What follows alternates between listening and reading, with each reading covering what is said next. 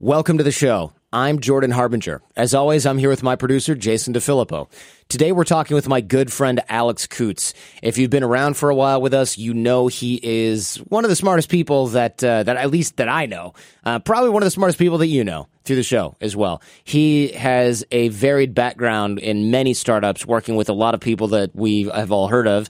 I'll spare you that though. Today, we're talking about negotiation. This is the beginning of a masterclass on negotiation. It's going to be a three, at least three part series. This is part one. Alex has been teaching negotiation for years, and this isn't just one of those. Make sure you let them do the first offer. So you know this. There's advanced stuff in here that is stuff that you haven't thought of, that you haven't read in negotiation books, that is been that's used regularly in high level VC, Silicon Valley, corporate negotiations, government offices. This is where Alex teaches this stuff. So this isn't just some sort of academic negotiation knowledge. This is on the ground practical stuff. You'll learn anything from how to negotiate your salary to, well, how to negotiate for a freaking mattress is one of the examples that we used. He's done a lot of thinking and a lot of teaching when it comes to negotiation. So if you're even remotely interested in this topic or you already think you know it all, I highly recommend this episode or this set of episodes for you. Of course, we have a worksheet for today's episode and we will have them for all of these episodes here so you can make sure you solidify your understanding of all the key takeaways and negotiation tactics from Alex Kouts. That link is in the show notes at jordanharbinger.com slash podcast. By the way, I've been teaching networking. It's been the number one lever in my life for personal and professional. When we had to rebuild the business, my network was there. It's the reason we're back at over 5 million downloads a month. It's a reason we were picked as Apple's best of 2018. It's the team, it's the network, it's the people around you. And I created a free course to teach you how to consistently engage and reach out to people in your personal and professional network. It's free. I just look, this is not one of those things where it's like enter your credit card number. This is free. I want it to change your life. That is what it's, that's the whole point. And it's called six minute networking. If you were in the old one, level one, it replaces that. It's new and improved six minute networking and it's at jordanharbinger.com slash course. That's jordanharbinger.com slash course. See you in there. Now, here's Alex Kouts. You're going to teach us some negotiation. Yeah. So, what qualifies you to teach us some negotiation? I mean, you're a negotiation teacher, but aside from that, right. aside from that t- triviality, yeah, this was funny. I've built my career uh, kind of building and scaling tech startups in the Bay Area here. And one of the really nice things about working at a startup is that you end up having to do a lot of different things very quickly uh, under in, in, extreme emotional duress. Let's put it that Okay. way. So I got into a place where I was basically building businesses through business development, so large contract negotiation. So a big part of what I did for the beginning of my career was pretty much negotiation focused. And through that developed just a different outlook on it than a lot of the folks that I was working with. Uh, and that worked out really well for the companies that I was kind of leading and, and working with. And then I got asked by other companies to come in and help them negotiate things and develop this like significant sample set of just all these different scenarios of negotiation. And then I started teaching it. And the cool thing about teaching, and the reason that I teach really is that I get to learn from other people's stories about negotiation. And one of the best ways to kind of sharpen your skill set if you're a practitioner is to have to teach things to other people. So uh, a lot of what I've learned to date is a compendium of not only my own experience kind of extensively in my own career, but, you know, other people's experiences, sharing their stories, helping them work through their issues. Uh, so it's quite a, quite a decent uh, scope at this point. All right. So, what are we going to walk away with here? It's not just, it doesn't sound like it's just going to be this academic study of negotiation. Because I remember when I went to law school, they taught us some negotiation tactics, and it was like, I'll really always start the first offer because anchoring, and everyone's like, whoa, this is really important. And then after that, it kind of got even worse. And It Yeah. was more like, you know, always go in there and be on time and just sit at the one end of the table. Shake their hand and look them in the Look eye. them in the eye, firm handshake, and Wear a power tie. Things like don't drink too much water because if you leave to go to the bathroom, it looks like a weakness. And I'm like, this is a person who read a book once on negotiation that was written in 1924. Right. Yeah. The, And- the Donald Trump uh, Right. art of making the deal. Right. Yeah. It's funny. Everybody always asks me when I teach these classes what books I would recommend for negotiation, but I almost never recommend books, primarily because negotiation is such a human experience that ideally today, what we're going to walk through are things that you can walk away and try today. Uh, in something that you're doing, as opposed to the the deep theory of negotiation.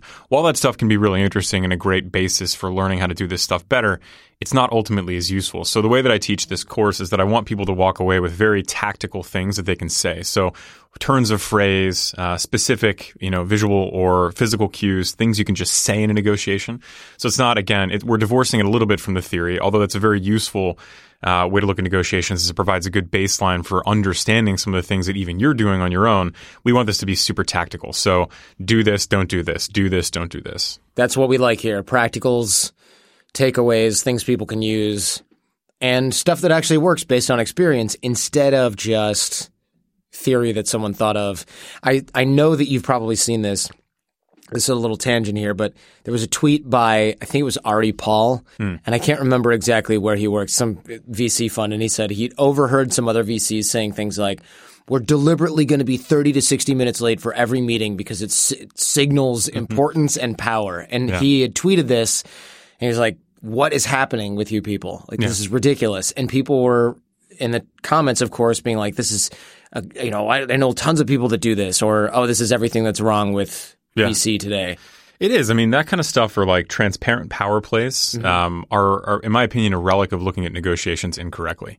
People look at them as like it's a zero sum game, win versus lose, that kind of thing. But in reality, that leads to bad outcomes stretched out over a series of uh, negotiations. I think, you know, in a point to point basis or an individual case, if you walk in and you're like, I'm going to kill, I'm going to win, I'm going to like intimidate the other side, I'm going to get all the things I want, you can do decently because you're able to get over that first hurdle, which we'll talk about later, of just being able to ask for things because you've already decided you're going to. But that's really the only benefit you get from that mindset, in my opinion. Negotiations, when done correctly, are an incredibly empathetic, mutual conversation that happens. And it's a negotiation of two sides with individualistic interests that I'm trying to bring together in a way that feels constructive for everybody. It is not me going in and winning or me going in and intimidating you or screwing you over.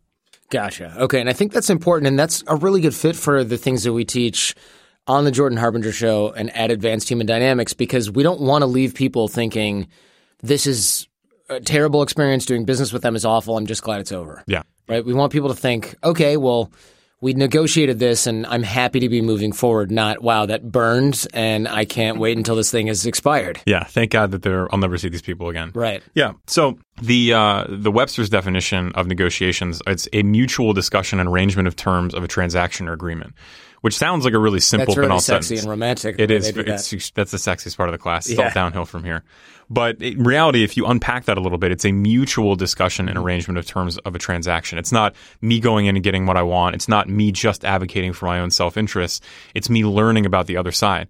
Uh, and actually, one of the only books that I recommend on negotiations is called Never Split the Difference by Chris Voss. Chris Voss, yes. yeah. Has he been on your show? He has, yeah. Yeah, he's a great, great, uh, great book. And I, to be honest, I've only read about sixty percent of it, but that's what I do with every book, so that's not specific right. to this one. Well, hopefully you just skipped the beginning because Yeah. it was really good. But yeah, I mean, he uses a phrase called tactical empathy, and I've been teaching this class for years and years, saying basically the same thing in different words. But I like the way he phrases it. Mm. Negotiations are about the use of tactical empathy. Okay, so tactical empathy being empathy deployed in some way that's strategic towards the outcome of the negotiation. Exactly. Okay, That's I exactly. can I can hang with that. So one of the things that I throw up at the beginning of my class uh, is this kind of chart, and obviously not everyone can see it, although we can post on the this website chart that, afterwards. this Right. chart that you don't see right now. So close your eyes. No, so in this chart, there's basically two inverse curves. It's a, a pain and a progress curve. And I throw this up at the beginning of a negotiation class, although if I was teaching intro to piano or trumpet, I would use the same chart because it's the same basic concept.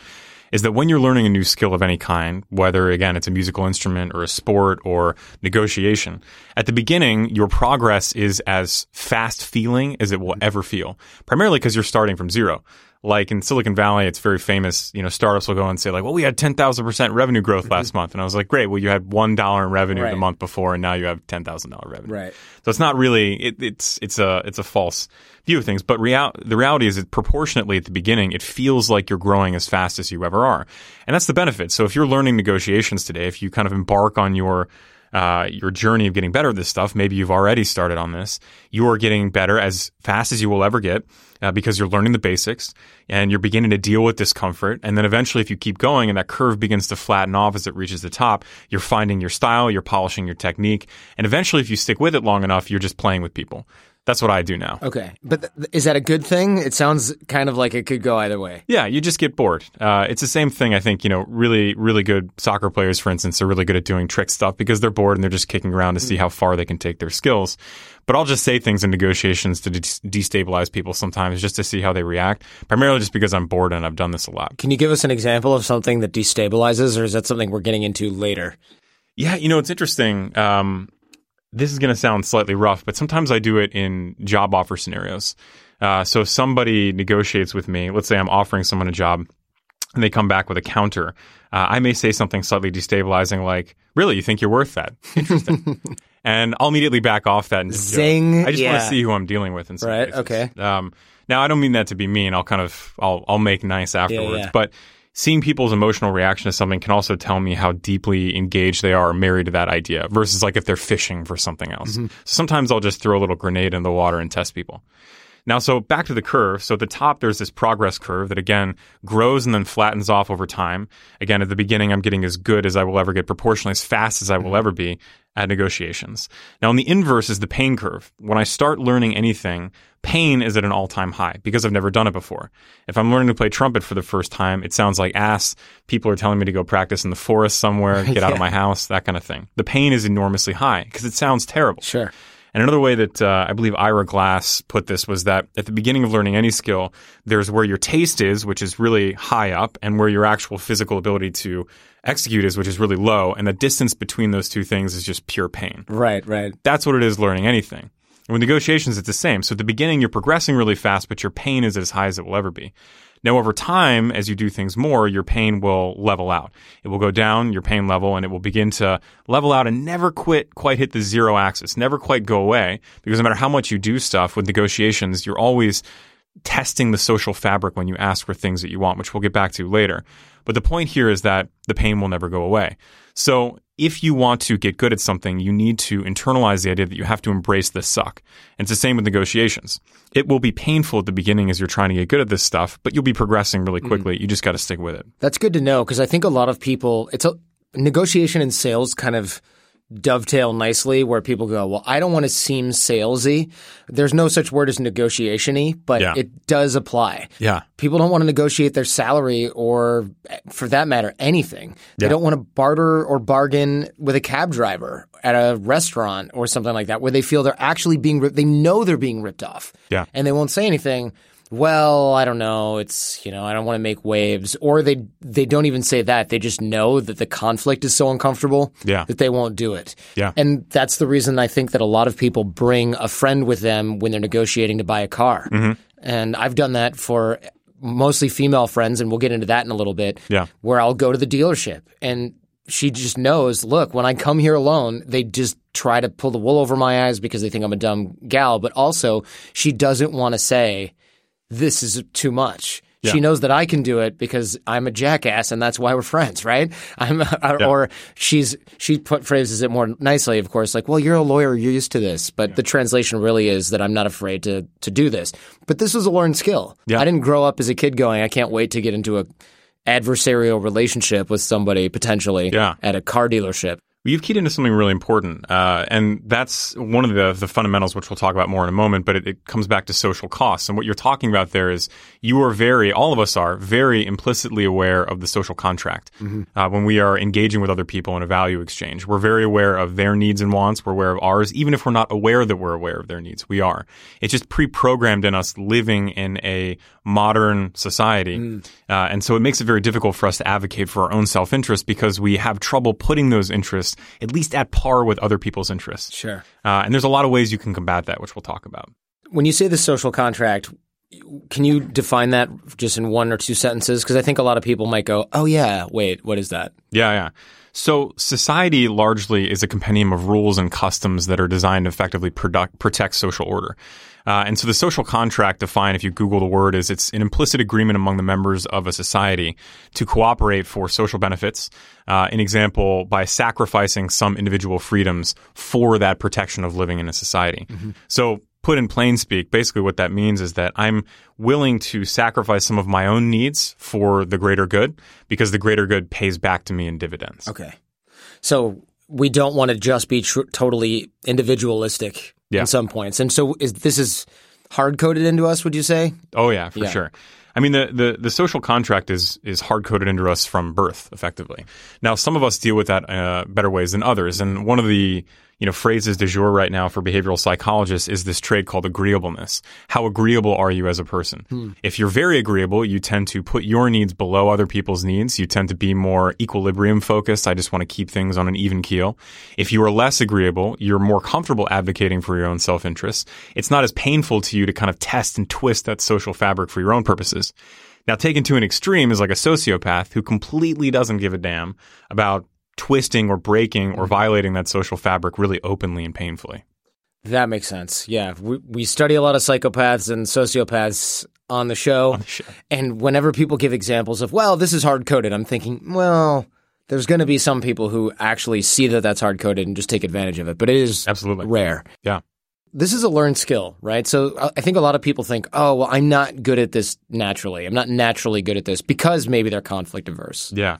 I hear that all the time and it absolutely kills me. Um, when teaching negotiations, I'll often have people come into the class and say, well, I'm just not good at talking. Or I just get really nervous in negotiating scenarios and it's just who I am as a person. And I'm trying to just get a little bit better, but I know I'm always going to be terrible at it. Oh, that sucks. it kills me. It's a defeatist attitude. Uh, and I understand where that comes from for sure. We're all insecure about the areas where we think we need to improve. But one of the things that I walk through in my classes is something that I call the Rudy curve or the Rudy pyramid. Now, at the bottom of the pyramid uh, is it, the pyramid basically tells us how effective or how good people are at a particular skill. At the bottom of the pyramid, meaning people who are the worst at something, are people who have no inherent talent. Uh, maybe they're not born with that particular skill, or who they are as a person is kind of counter to doing that thing well, and they're lazy.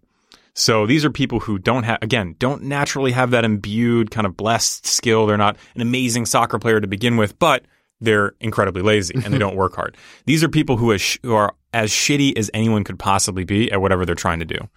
Now, leaps and bounds above that, kind of in the pyramid, are people who may have naturally imbued talent. Maybe they're born to do this, they're naturally good athlete or something like that, but they're lazy as well. So they don't work hard. So really, like those people are above people who have no talent or are lazy, but actually not that far. Mm. Now, above that are people that have no talent and are hardworking.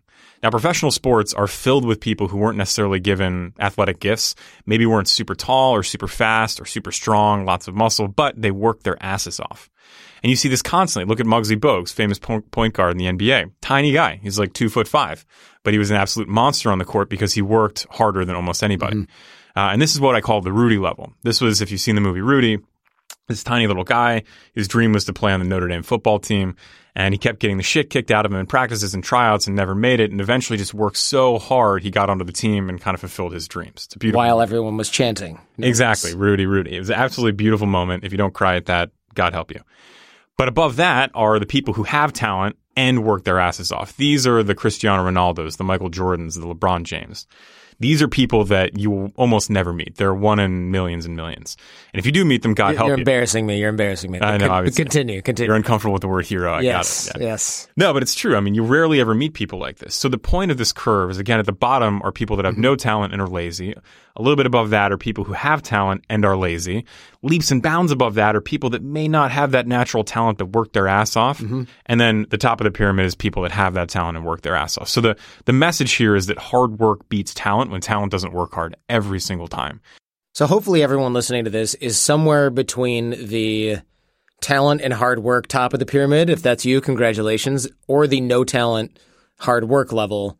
Or possibly the talent plus lazy, but then actually trying to get a taste of the work ethic. If you're at the bottom, you probably don't listen to this show because it's probably boring and you're looking for something you can uh, listen to while you play video games. Yeah, I mean, your show focuses on skill development. So the fact that someone's listening to this show in the first place is like a positive step in that direction that they want to develop in some meaningful way. So yeah, I would say, you know, most of the people that we're talking about here are probably in the middle two tiers. Yeah, that makes sense. All right. So everyone's terrified of negotiation. We've kind of covered that. All right. What else? Yeah. So uh, when you start a negotiation, so when I talk about the fundamentals of how to get good at this stuff, so now we've done the intro, let's get into the fundamentals. Is that your first problem will be your perspective? That's true with everybody. And as you mentioned just a second ago, everybody is terrified of negotiations. Yeah. When we are twisting that social fabric, it creates pain for us. So for most of us, the hardest part is asking. We just can't get to the point where we do. A very large percentage of the pay gap between men and women in the workforce is defined by the fact that women very infrequently negotiate relative to men. I think it's women are about 60% as likely to negotiate for a job offer as a man is. And that's really, really unfortunate. It's one of the areas that I work very closely with my students on is getting over this part of rationalizing and, and being comfortable making an ask. Mm-hmm. And so in order to do that, you have to recognize why those things happen. Why is it hard for us to ask the things we want? Well, the first part is we don't know what we're missing. So one of the examples that I pull up in front of my students in class is I, I pull up Excel uh, and I basically run through three different scenarios. Let's say there's three people, Andrew, Betsy, and Charlie. Uh, they all graduate from the same college with the same degree and go into the same job immediately afterwards. They are the same in every single way. Uh, the gender difference here is just to make things sound equal. But okay. let's say that that's immaterial for here. Now, each one of them gets the average exiting salary for uh, someone coming out of college right now is around 47, 48K. But let's just round up to 50 for, for uh, easy sake. So each of the three of them gets offered the same job for $50,000 out of college. Now, Andrew doesn't negotiate his job. Gets 50K, takes 50K, that's his salary, he starts. Now, Betsy negotiates her job and does pretty decent. She gets somewhere in the neighborhood of a 12% increase, which is pretty, pretty normal case for someone who negotiates a job offer scenario. So she walks away with 56K. And then Charlie does the same thing. Charlie negotiates that job as well, and he gets 56K. So now, let's say over the course of your career, you're going to be working somewhere in the neighborhood of 40 or 42 years. That seems to be the average. You're going to retire when you're 65. So for each one of these, the first salary that I start out is my starting place, right? That's where all the salaries, everything that I do for the rest of my career starts in that one first place. So for Andrew, who didn't negotiate at all, gets 50K. Let's just say over the course of his career, 42 years working, he gets an average 3% a year cost of living adjustment. So over the course of his career, he's going to make somewhere in the neighborhood of $4 million. That's his total career earnings if he adjusts that salary up every year. Now, for Betsy, who negotiated her first job offer and got 56K, she only negotiated that one offer that one time in her entire career. So she started 56K, Andrew started at 50. They both get the cost of living adjustment every year. So for Betsy, just because she negotiated that one time over the course of her career, she will make about $500,000 more in oh, her life gosh. than Charlie will.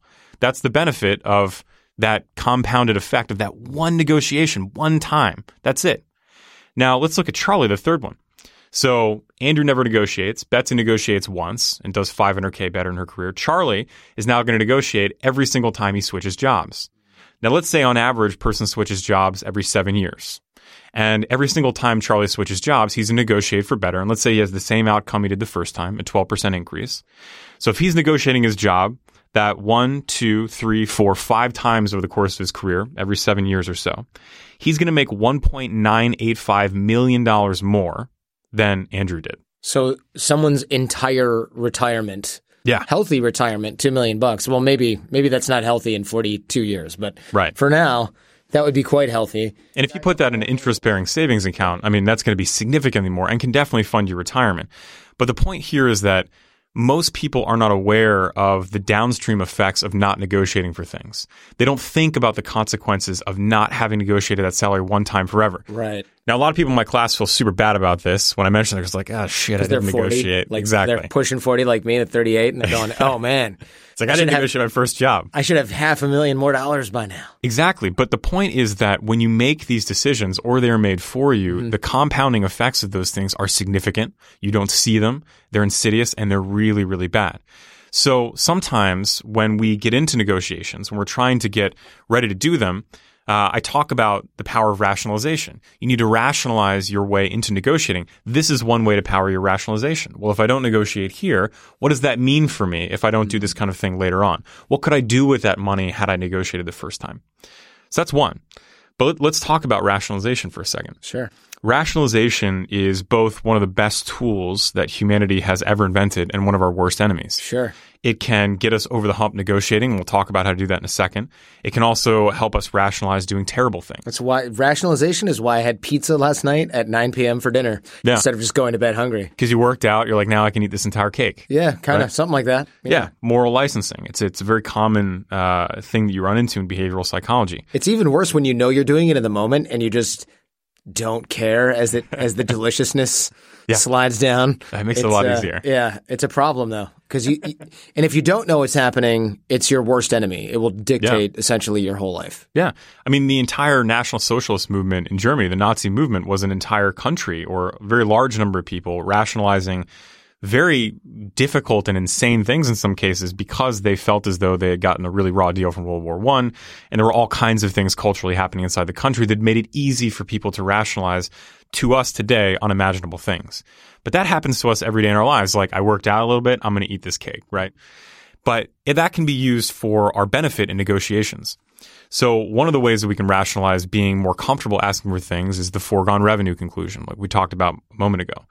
The one that I use personally, and this is kind of my secret sauce for negotiations, is that whenever I get an offer, every first offer that comes to me, be it for a job offer negotiation, a price for a vendor contract I'm negotiating, is a fuck you price. Mm-hmm. That is somebody who has priced me and they're giving me a number for what they think they can get me for, what they think I think I'm worth. So they're pricing me and that irritates me.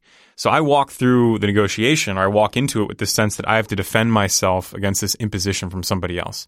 It makes it very easy for me to rationalize asking for the things I want. It makes it very difficult for me not to do that. So you're kind of getting fired up a little bit. Exactly. Yeah, okay. I'm getting a little pissed off. Yeah. Now, that's dangerous and it doesn't work for everybody because sometimes we can go too far with that. Yeah, and we you're can on feel tilt. like exactly the other person screwing me over. Who do you think you are? And then that can come through an inflection and word choice. And don't do that. That's bad. You don't want to come out pissed off swinging, which Yeah. does happen. You see, uh, I mean, Mike Tyson, you know, he would get fired up before a fight. You you turn it up to 11 and a half instead of 11. Yeah. You eat someone's ear. Exactly. Yeah. No, no eating of ears. No eating of ears. Yeah. Really bad negotiation tactic, especially. It's a good rule of thumb. Uh, so another one is, you know, so one foregone conclusion or foregone uh, revenue. The second is the fuck you price, Mm-hmm. and the third often one is emulation. So just think of somebody that you respect, like Beyonce, right? Let's just say Yes, Beyonce's absolutely. queen, queen bee, right? Would Beyonce negotiate for what she wants? Would Beyonce take the first offer? What would she do? It could be an athlete. It could be a business person you respect. It could be your parents, your boss, somebody around you that you know, again, would advocate for their own Charlie. Sheen would negotiate this. That's right. Charlie Sheen would destroy this situation. Yeah, he would. Yes. Yeah, ver- ver- I'm sure you're right about that. just a coke fueled negotiation rampage. exactly. Exactly. So yeah, that first part there is again using and leveraging the power of rationalization to get over that hump of asking for what you want. That's so huge. The next one uh, that I talk about a lot in the class is the role of empathy. Uh, really, when you're teaching negotiations, it's effectively a class in empathy. And like we talked about before, tactical empathy, the importance of that cannot be overstated. Good negotiators, great negotiators are intensely empathetic. They not only understand the other side, but they understand how they're evaluated, what their wins and what their losses look like, what their goals, their hopes and dreams, their worst nightmares look like. Mm-hmm. All of these things are tools in your tool belt to effectively negotiate. And some use it for good, some use it for naughtiness. If you take empathy too far, it becomes blackmail. I know exactly where your pressure points are, so I'm going to push on them. Mm-hmm. I'm going to make you feel really insecure. Uh, that's obviously taking it too far, but that's really tactical empathy. That's funny. You never really think of empathy as being negative at all. Yeah. It's only really used in the sense of, oh, he's so empathetic. He really understands people and feels their pain and understands them and is kind. It's really never used for, wow, he's so empathetic that he took advantage of everybody's weaknesses. Blackmailed the hell out of Yeah. But again, going back to psychopathy, Yeah. psychopaths don't necessarily have a lack of empathy. They, in, in many ways, they can use that to their advantage. They just have Yeah. a lack of morality in some cases. Going back to Complete lack of sympathy. Yeah, Yeah, sympathy, absolutely. exactly. Yeah. So that's huge. So we're going to keep coming back to that theme over the course of this conversation because it's so, so important. It's the thread that ties everything together. Uh, the next thing, and one of the most important parts of negotiations as well, and we'll talk about this more directed a little bit later, is the power of pre work. So you need to internalize the idea that the better prepared person almost always wins in a negotiation. I negotiate for a living. I've been teaching this stuff for years, but if I'm going up against somebody who knows all the inputs and outputs of a situation and has really done their homework and I haven't done any of it, I am at a significant disadvantage no matter how comfortable I am doing it in the first hmm. place. So that's huge. So in a negotiation, we actually walk through in the pre-work side of things. There's actually a worksheet which we'll put up on the site that everyone can take a look at that walks through all the things that you need to know walking into a negotiation. So effectively, I have my students kind of print this worksheet out, but it runs through a couple different things. Number one, what am I negotiating? That's the basic stuff. What's the timeline in which I need to make a deal by? Do I need to give this job offerer an answer by the end of the week? Because then that changes my decision criteria, how I'm going to do things. Uh, then it goes through the party involved. And these are the most important things in the worksheet. This is where we stalk people on Google. This is where we learn as much about we as we can about who they are and what they want. What does that person do that I'm negotiating with? Let's say it's a business to business contract. Uh, who does that person report into? How are they evaluated? How do they get their bonus? What is their boss looking for? Uh, who are they going to have to sell this to to other folks? When I meet people in a business scenario, I ask two questions always. One is, what does a win look like for you? What are you driving towards? What's important to you? And the second is what keeps you up at night? What's your worst nightmare? And I've built a couple digital consultancies over the years. And ironically, whenever I ask clients or prospective clients that question, just a side note, it's a lot easier to sell them on taking the pain away than it is mm-hmm. giving them what they want. Even if I could devise a strategy or give them a service that would make all their goals come true or goals get achieved, they tend to not believe it. But they're much more likely to believe that I can make the pain stop. So often when consultants sell clients, they're selling them on making pain stop, which is really interesting. Mm-hmm. That that is interesting. I think we know that though from general humanity, right? Yeah. That we will go through lengths to avoid pain rather than seeking pleasure or doing something right. We'll choose short-term pain avoidance in almost every case. Yeah, absolutely. Uh, so anyway, the parties involved. So that's really, really important. Another thing that we want to make sure we understand about them in the same worksheet is what their BATNA is. Now, BATNA is an acronym that you pretty much only hear in negotiation conversations, mm-hmm. but it stands for Best Alternative to Negotiated Agreement. So that means that if they don't do a deal with me, they're going to do a deal with someone else. I need to know who those people are. For instance, if they are going to buy something from me, they don't buy it from me, they'll buy it from these four competitors. Mm-hmm. So understanding who I'm compared to, again, helps me pitch against those things, helps me create a differentiation for what I'm offering relative to what their other options are. Yeah, that's good. I, I do that sometimes, or I have done that in the past when selling corporate training programs. Yeah. And going, oh, well, who else are you looking at? Sometimes it's as simple as asking. Yeah. And oftentimes the person will say, no one. We're either going to get this from you or we're not going to get it at all. Yeah. Or they'll say, well, we're looking at you and we're also looking at this Dale Carnegie course. And it's like, oh, okay, I can probably disassemble anything that they have taught there by having taken that course myself. And then. Yeah kind of picking out why it would be the absolute wrong decision for everything that you guys are looking for. Yeah. Yeah. Oh, these guys. Here's five reasons why they suck. Right. Exactly. Yeah. Or they're they're decent. I won't badmouth a competitor. However, here's a million other reasons why we are ten thousand times better. Exactly. Uh, even though we're much more expensive. Yeah. But if that's how they're making their decision, that's so crucial to be mm-hmm. able to do that. So the next thing is your interests. Now this this is really interesting. There's a reason that I put this in the worksheet uh, it's important for you to understand what you're trying to achieve. Now, sometimes that seems like it's really obvious, but often it isn't. There's a lot of reasons in negotiations that you do deals that may not be just about the money, for instance.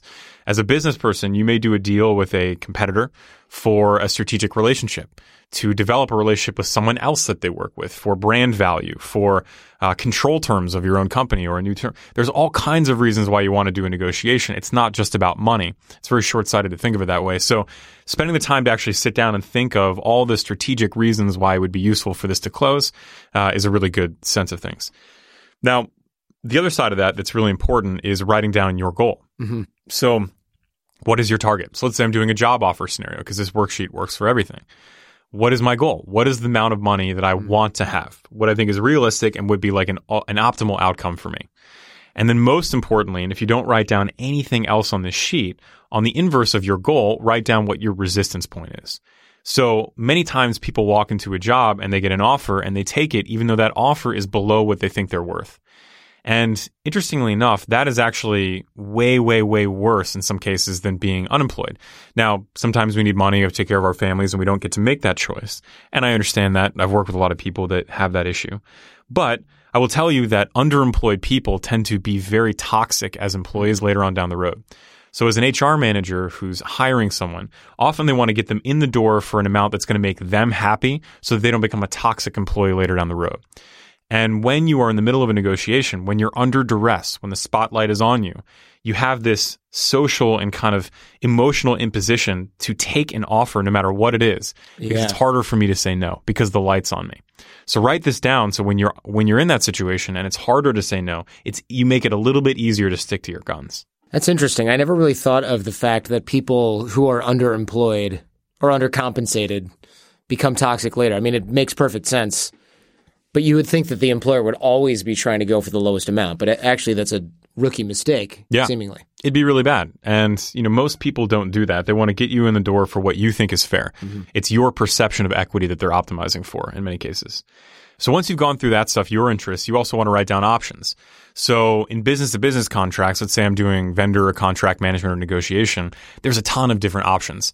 Um, biz- good B2B sales folks, this is really where they shine. They write down a million different things they can throw in. So let's say I'm selling a SaaS or a software as a service product to a company. Uh, in reality, most software based businesses have zero variable cost. So for every additional customer they sign, it doesn't really cost them anything. Right. That's why venture capitalists love investing in tech businesses so much because as they make more money, their costs don't scale in line with the money they're making. On the inverse, if I am running a consulting business, in order to make more money, I have to hire more people. I got to pay more people. My variable cost is linear. It grows as my revenue grows. Uh, ideally, it grows at a slower rate than my revenue, but it's still growing fast.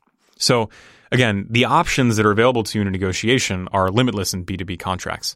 With the job offer scenario, it may be more bond- bounded. So I'm going to negotiate a job offer. This is something you and I have talked about before. I could offer to say, listen, uh, I can start next week because I don't need a, va- a vacation. That's one option I can throw on the table. Uh, another is an option of something I can ask for. So one thing that you brought up actually a couple years ago, which I hadn't heard before, was uh, a friend of yours when he was negotiating job offers said that he wanted to get a lunch with the CEO once a quarter. Right, right. He called it being close to the crown, which I thought was so clever. And I don't know if he made that up or if he'd gotten that from somebody, but that was a very tech sounding thing for me. Yeah. And I think he was working at, I don't even think I'm allowed to say what it was. It's a very large social networking company. And one of the things that he wanted to do is twice a year, he wanted to have lunch with this very well known founder of that company. And they were like, this is impossible. And he's like, well, that's really important to me. And they offered him a little bit of extra, whatever it was. I don't think it was cash, but it was like paid vacation. He was like, no, I'd rather have the lunch. And they gave him the lunches. And it ended up being really beneficial to him because he was able to not only have essentially some kind of working friendly relationship with someone who was constantly putting rungs between his position and the founder Yeah. in the C-suite, but he would have direct connection with him, which no one else did. Even people who were also probably right below the C-suite never had any contact with him. He also got picked for different projects. He was top of mind for a lot of things. Yeah. Because when they were looking for someone in his department, the founder would say, "What about that?" Such and such guy. I had lunch with him a few months ago. He seems like a sharp guy. Yeah. And then they would go, All right, well, you got handpicked by the guy himself. Yeah. So you're in. Super smart. I- I Yeah. love that. So rounding out the worksheet here. So once I've gone through again what I'm negotiating, the timeline, the parties involved and what they want, my interests, my goals, my resistance point. Uh, I also, and the options I have available to me for negotiations, I'll write down my BATNA, my best alternative to negotiated agreement. If I don't get this car, I'll get another car. If I don't get this house, I'll get another house. If I don't get this job, another job. I'll also write down the last two things are communication strategy. So what channel do I want to use for communication for this negotiation? For job offers negotiations, I often recommend that people do it by email because it's harder for them to kind of control their emotions via phone. It's harder for them to select their words carefully and at least run them by other people and say, Hey, how do you feel about this wording or that? Uh, so email tends to be good for that. And it's in writing. And it's in writing, yeah, which is great. Um, definitely the lawyer comment. Yeah. You get yeah. credit for that one. Yeah. Oh, we didn't say you had unlimited paid vacation. We said you had unlimited vacation. Oh, hold on. Here's you literally saying Exactly. this. No, definitely smart. You know, I'd say for business to business stuff, I would always do it in person, always if you can, especially if you are the one selling something. Always be in person with them, always generate a physical, emotional relationship. Ooh, that sounded a little bit too much. Not romantic. Yes. A, a professional business Gotcha. physical relationship. Right, exactly. Uh, and then lastly, just a scratch pad. What information do you need? What questions do you need answered? So the whole point of this sheet is to approach negotiation as though you are studying up on something that you really need to understand and do well. And I will tell you that, you know, I don't print this sheet out and fill it out every single time I do a negotiation now, but you can bet your ass I know every single one of these things reflexively before I walk into a place where I'm negotiating with someone. We'll make the sheet available on the website. It'll be inside the worksheets for this episode. It'll just be a page of that. Awesome. So the next one that we have here, and this is something we alluded to before, is this notion of something called social cost. So social cost is this really weird kind of element of behavioral effect that we're not always aware of, but affects our choices and our feeling of options and all kinds of things on a day to day basis in many ways in which we're not aware. This is that thing we were talking about before. It's very closely tied to the social fabric. So in many cases in a negotiation, the other side of the table will unknowingly try and increase the social cost of people saying no to them. Okay. So they'll say they'll say this is a really great deal. We're giving you a great price. This is really lucky. There's a rebate this month. This is not something that you normally get. Uh, you're really lucky, right? To make you feel like you're getting a great deal, to make you less likely to want to negotiate. Now, they're not actually saying don't negotiate. They're not saying that they're not negotiable or that there isn't an opportunity to be flexible on price. They're just making it seem like they're not flexible on price through a lot of implicit things. They're effectively like incepting you, like Inception, like Leonardo DiCaprio is coming into your dreams and he's like making you believe something that isn't necessarily real. Now, on the flip side, you want to increase the cost for other people asking you for things that you don't want to give up. And this happens all the time. So this could be, for instance, uh, a boss talking to an employee. The employee is going to ask for a raise, as they typically do at their quarterly or annual review.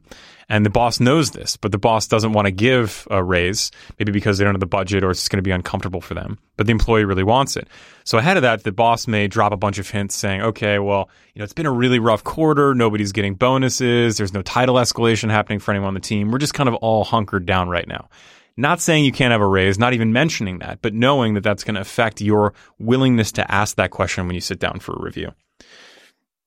So, this is something that affects us in ways that we are not aware of in most cases. Mm-hmm. Uh, and the first step is just being aware that it's happening, being aware of like, why do I feel uncomfortable asking for this thing? Why do I think so? Because what we often do is we're taking our internal monologue of our insecurities around something, often contributed to by other people, and projecting them into real factors that affect the equation of the negotiation when in reality they don't. We're still imagining them. Can you give us an example of social cost or ways in which this happens? Yes, the you're really lucky kind of situation. I feel like a lot of people might see through that in some ways, maybe not in real time. Is there anything that's a little more nuanced that you've experienced? Yeah, absolutely. So uh, let's talk to a couple. So one of the big examples is a car salesman. So let's say I'm going in and I'm buying a car and the car salesman comes out and maybe I'm with my girlfriend and he goes, "Oh, what a beautiful couple. Oh, you remind me of my couple, my my wife and I. Here's a picture of us. Oh, here's my kid. He loves baseball. You guys love the Giants? Oh, I love the Giants too." And he goes to this whole thing humanizing himself to us, making him seem like he's really our buddy. Mm-hmm. And then I'm saying, "You know what? Let me let me let me put together a really great price for you guys and I'll come right back." In reality, what he's doing is he's making himself feel like there's this manufactured relationship so that I'm going to be less likely to put the screws to him and I'm going to be more likely to believe that he's really doing me a favor. That's him increasing the social cost, putting the social contract in my face to make me less likely to want to negotiate with him. Okay, interesting. So yeah, it, not just humanizing for the purposes of developing rapport, but because he knows that later on you're less likely to say, this is something I need to I need this much off. I need you to throw in the floor mats or whatever. Exactly. Right. Yeah, and you know another great example of this is is funeral directors. It's interesting. I've been working on uh, on a project that has to do with kind of death management and funeral management lately. Yeah, you're always on the cutting edge of uh, stuff no one else wants to do. yeah. So the interesting thing is when you're planning a funeral, and I've uh, you know either directly or indirectly planned a, a lot of funerals in my life, unfortunately. But a funeral director will take advantage of the fact, in many cases, not all cases, but in many cases, take advantage of the fact that you are grieved, that you're not in a position to make uh, optimal decisions when it comes to how much money you're willing to spend. Mm-hmm. So, for instance, many funeral homes get busted by the SEC or the FTC because they don't publicly disclose prices, although they're supposed to. Because they know once they have you sitting across the table from them, you're less likely to think about negotiating price because it feels distasteful. Mm-hmm. There's a high social cost for that because really you should be focusing on the right event for the loved one who just passed away. And they exploit that emotional weakness to their business benefit, unfortunately. Yikes. Yeah, so in that situation, just the the area that you're in, the context, the emotional context of the situation has a very high social cost for you negotiating for the things you want. But you still can. Yeah, so we're really on the is it the defensive here because people are who are the problem is normally we're negotiating with people who negotiate every day yeah. and we're doing it once this year. Yeah. Whether it's our boss, manager, hiring manager or a salesman of some kind because salesmen negotiate all day, every day for yep. every sale they make, and you hopefully don't have so many people, you know, dying or so buying so many cars that you have tons of experience doing this yourself as right. well. Yeah, you know, it's interesting. It can work for you and it can work against you. It works against you in the obvious ways in the sense that they're just ready for it and you may not be as ready for it. They've heard probably a lot of the things that you're going to say, but it also works for you in the sense that they are highly incentivized to make a deal. Any situation in which someone is incentivized monetarily or emotionally to make a deal, you can almost always negotiate. Plus, they have direct understanding of where they can go. It kind of goes back to a, a metaphor I use a lot uh, in terms of poker. I I played a lot of poker growing up, and one of the interesting things about it is that it's a lot easier to play poker against a good poker player than a shitty poker player, which Because you can weird. predict their actions a little bit better. Exactly. Yeah. The, mm-hmm. the player, poker player doesn't know what they're doing is all over the place. They're, you know, raising you with a 7-2 offsuit, which is a really bad hand, and just doing crazy stuff because they don't know any better. They're making decisions that they aren't necessarily aware of or optimal or not. But, you know, in the same thing in a negotiation, if you're working with a pro, they probably already have places that they can go and they know exactly where they can go. So the barrier for you getting that tends to be a little bit lower than if they had to like find that shit out midway through a conversation with you. That's a good point because uh, you know if you're negotiating with another, let's say another attorney for a settlement, Yeah. you know that they want to create a settlement. You also know, or you might have some idea of what the other party can afford. Yeah. You might, you obviously have some idea of the amount of damages or what makes it, what it's going to cost for them to go to court and litigate it instead. Yeah. And um, it, I remember in law school negotiating really hard with two really smart guys. This is a mock exercise, of course. These are really good students, but they were terrible at the negotiation thing. And in the middle of it, they go, Look, guys, we can't go down any further. This is the bottom that they said that we could do on the sheet. Here's our sheet. We're not allowed to go any lower. So, which is, by the way, never do that in negotiation. Right. Maybe don't say that. So we got the bottom uh, price, and then we made them throw in a ten dollar gift certificate to Bed Bath and Beyond on the top of the settlement. Just the ultimate smack Just the the ultimate, yes. so, okay, can't go below the uh, amount, but you can give us something as well. And uh, so in this case, really knowing that information and making sure that you can predict at least some of the paths that they'll go through yeah. is a huge advantage. Huge advantage, yeah, for sure. Uh, I had a friend years ago, just a side story, who helped write the uh, customer service escalation of concern book for customer service reps for a major U.S. carrier. Uh, rhymes with Schmereisen. And uh, he A lot of things rhyme with the Schmereisen, though. I know they Good do. luck figuring that out. Yeah, it really, uh, it's a Da Vinci Code over here. But uh, but anyway, he wrote this book that basically said there were a magic series of phrases that would automatically escalate someone to a point eventually where this Schmereisen type company would basically just give them whatever they were asking for. But they had to keep escalating to a manager, escalating to a manager. So because they're dealing with such a high volume of people, they already had all these escalation paths written out explicit for people on the phone. And by just escalating to a manager every single time, eventually they're just willing to acquiesce to almost anything that you ask for. Because whoever you're on the other end of the phone with, their time is more valuable Yeah. than them trying to fight whatever you're asking for. Yeah, there's Oh, 5,000 interesting. pissed off people in the queue behind you. I got to move on. Okay, So that brings us to another really interesting one. interesting. Uh, so in a negotiation, you you really, really never, ever, ever. I'm going to use a lot of repetitive words here. Ever, ever, ever, ever, ever want to make the first offer. Uh, you, you hear that a lot, but let's unpack that a little bit. Right. Now, the reason you don't want to make a first offer in a negotiation, let's just take a job offer scenario as an example. When an HR representative asks you, what's your salary expectation? Now, in California, they can't legally ask you what your past sal- salary is because that's been deemed to be a purveyor or um, kind of extension of some type of like institutional bias. Which I don't necessarily agree with, but let's just say that that is the case. So they can't actually ask you that. But so often they will still ask you, what are your salary expectations? What do you want? And they'll even try and make it easier on you and say, what's a range that you're thinking? Which is stupid because they're only asking for the low number in the range. The high number doesn't mean anything. But you never want to give them that answer. You want to figure out a polite way to decline that.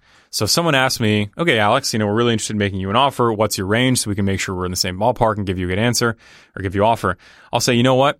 I'm comparing this offer to this job to a number of other opportunities I'm looking at, and base salary is only one of the factors. If you can make an offer, I'd love to compare it to other things I'm looking at. Really looking forward to it. Thank you. I will never give them a number. The reason is there's this concept in negotiations called information asymmetry. Mm-hmm. And this is one of the driving things in economics as well, in business in general, is that I know something you don't know and you're willing to pay for that mm-hmm. information. Now, in a negotiation, it's very similar. If, for instance, their range was 100 to 200K, and I came in and said 95, they're going to go, here you go, 95K. Great, that's great. But I'm giving up potentially money. Now, even if that isn't the case, the probability that that is even possible is never worth testing or giving up. So, in a situation where you have imperfect information, let the other side make the offer. Now, there's some situations where that is uh, there's an exception to that. One is if you know you have really good reason to believe the other party is going to come in super low. So that's the Craigslist Craigslist example. So if I'm selling a couch on Craigslist, I don't say make me an offer. Right. I say four hundred dollars or best offer because otherwise I'm going to get everyone saying, uh, "Screw you, I'll take the couch for free." Right? Because I know they're going to come in low. That's the whole point of it. So absent of that like specific situation, never make the first offer if you can avoid it. Is there any time that you've had somebody refuse to make the first offer when you've dodged or declined? In job offer scenarios, extremely rare because that person's entire job, an HR representative or recruiter, is to give you the offer and Right. get you in the door. So they're going to make the offer. But yeah, I've, I've had situations where people are really stubborn, but you know, the, the most power negotiation sides with the person or, or resides with the person who's willing to walk away. So if the other side just goes silent and won't give you an offer, walk away and look for other hmm. things. And eventually they will come back and give you an offer if they want to make this deal. Good point. Okay, excellent. I can't remember the time at which that had happened. I know it's happened though. I remember them saying, "I'm sorry, we can't, we can't tell you, you know, the, the initial thing." I'm like, "Well, just give me a ball." No, I'm sorry, I can't. Well, look, you got to start somewhere. Well, you make you tell us what you're looking for, and I can't remember what this was, but it was just con- continual. Yeah. Sometimes that happens with really hard to price things like services or like, you know, someone's buying a company or something like that. Um, but, you know, absent of situations like that that are incredibly ambiguous and freeform, it's very, very rare. That makes sense. All right, good to know. So we won't worry about that. Exactly. So I'm glad you said good to kn- good to know because the next one that I wanted to talk about here uh, is the power of the word no. Ah, the different now. The different Yes. no. Exactly. N O W. No, that's Nope, now. that's now. Oh God, Yeah. I've been in a booth too long. So getting to know. No is such a beautiful word. Mm-hmm. Uh, as we mentioned before, the worst thing in a negotiation is a fast yes.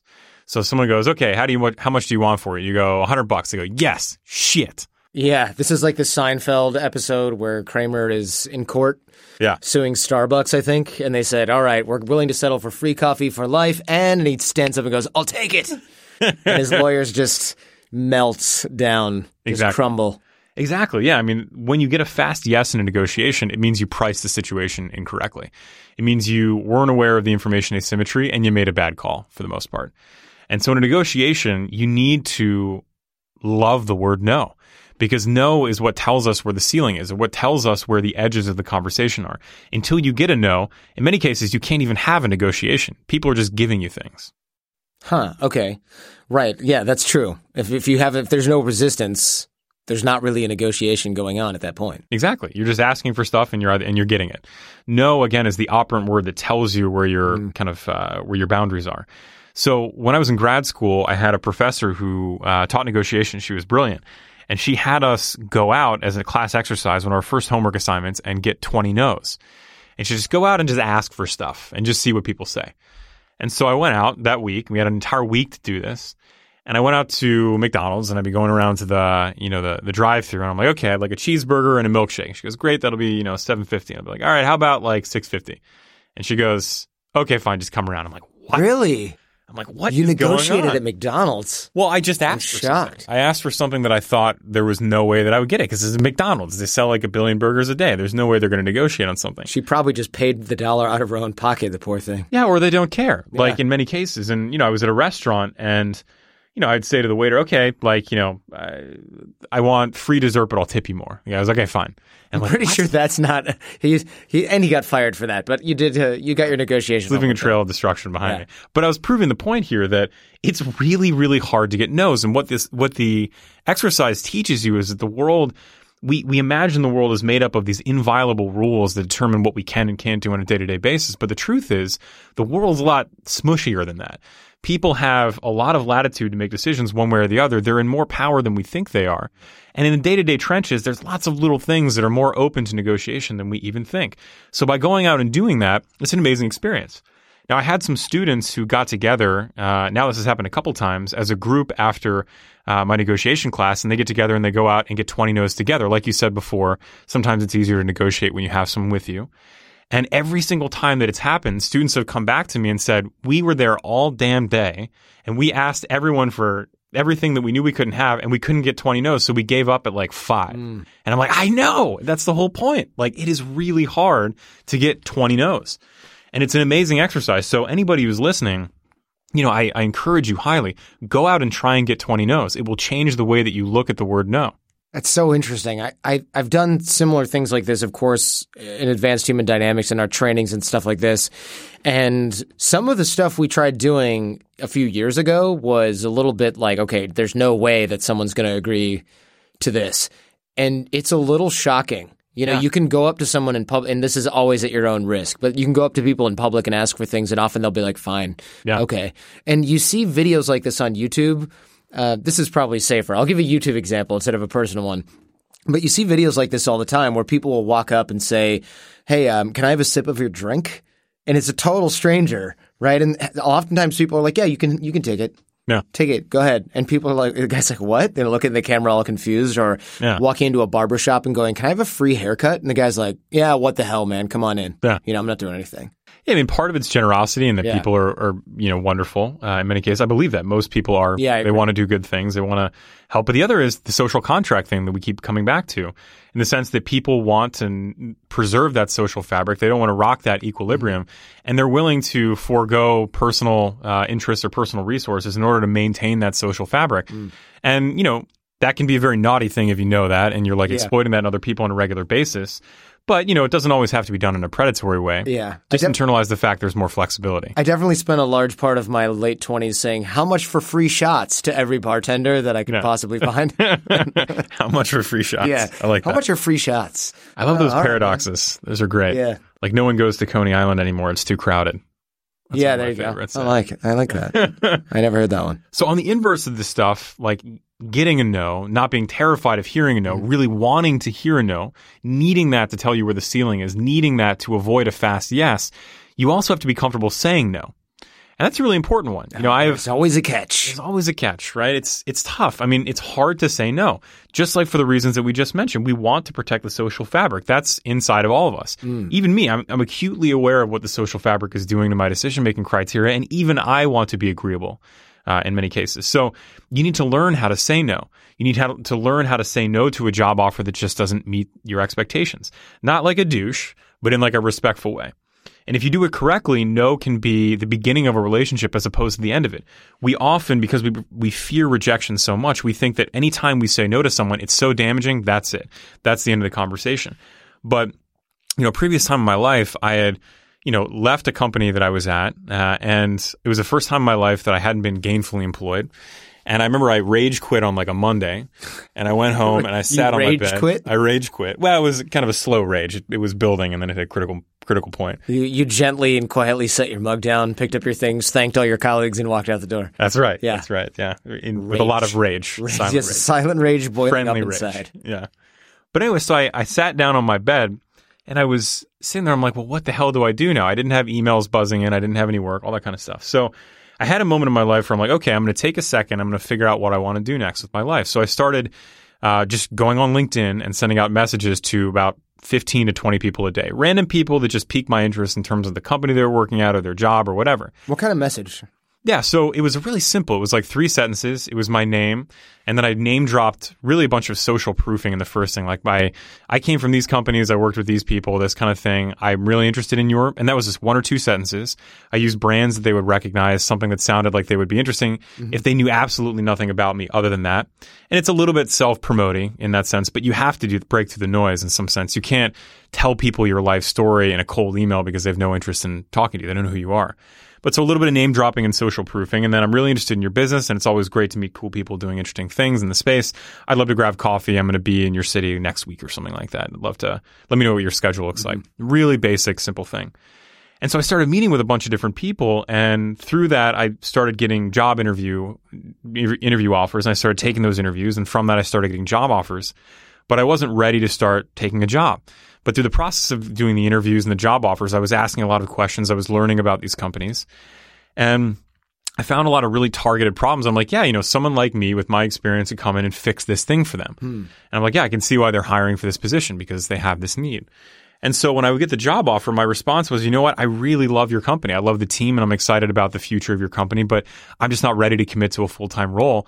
But you have this problem A, B, and C, and I could, fo- I could solve these problems for you A, B, and C in a contractor consulting capacity. Uh, and then maybe it can turn into full-time, you know, uh, employment later on down the road. And it's amazing how many people said yes. And I basically built saying no to job offers into a consulting practice that now has people that work for it and get revenue and all these other things and, you know, feed their families. But it was saying no generated a relationship because I did it in a positive way. It was no, but. It wasn't no right. and walk away and shut the door. No, but. Now that's an extreme example. I'm not necessarily advocating everyone start a consulting business when you turn down a job offer. Right. But the point is that if they expressed enough interest in you to offer you a position, there's probably something there that you can add value to, even if you don't end up taking the job.